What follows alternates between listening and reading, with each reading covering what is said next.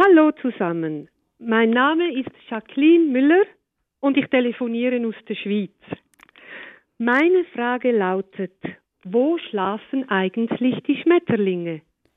Schmetterlinge schlafen in unserem Sinn gar nicht. Sie haben nämlich keine Augenlider, die sie schließen könnten. Was sie aber machen, sie legen Ruhepausen ein. Und je nachdem, wann sie das tun, unterscheidet man Tagfalter von Nachtfaltern. Tagfalter sind tagsaktiv und ruhen bei Nacht. Bei Nachtfaltern ist es umgekehrt, die ruhen tagsüber. Wenn man jetzt fragt, wo tun sie das, dann ist es so, sie suchen gerne die Unterseite von Blättern auf, denn dort sind sie vor Fressfeinden, zum Beispiel Vögeln, ganz gut versteckt.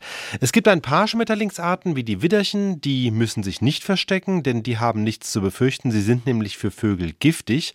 Und das erkennen die Vögel auch schon von weitem, denn diese giftigen Schmetterlingsarten, die haben sehr farbkräftige rot- oder gelbschwarze Flügel. Diese Flügel sind für die Vögel sozusagen Warnhinweise. Versuch's gar nicht erst, ich bin giftig.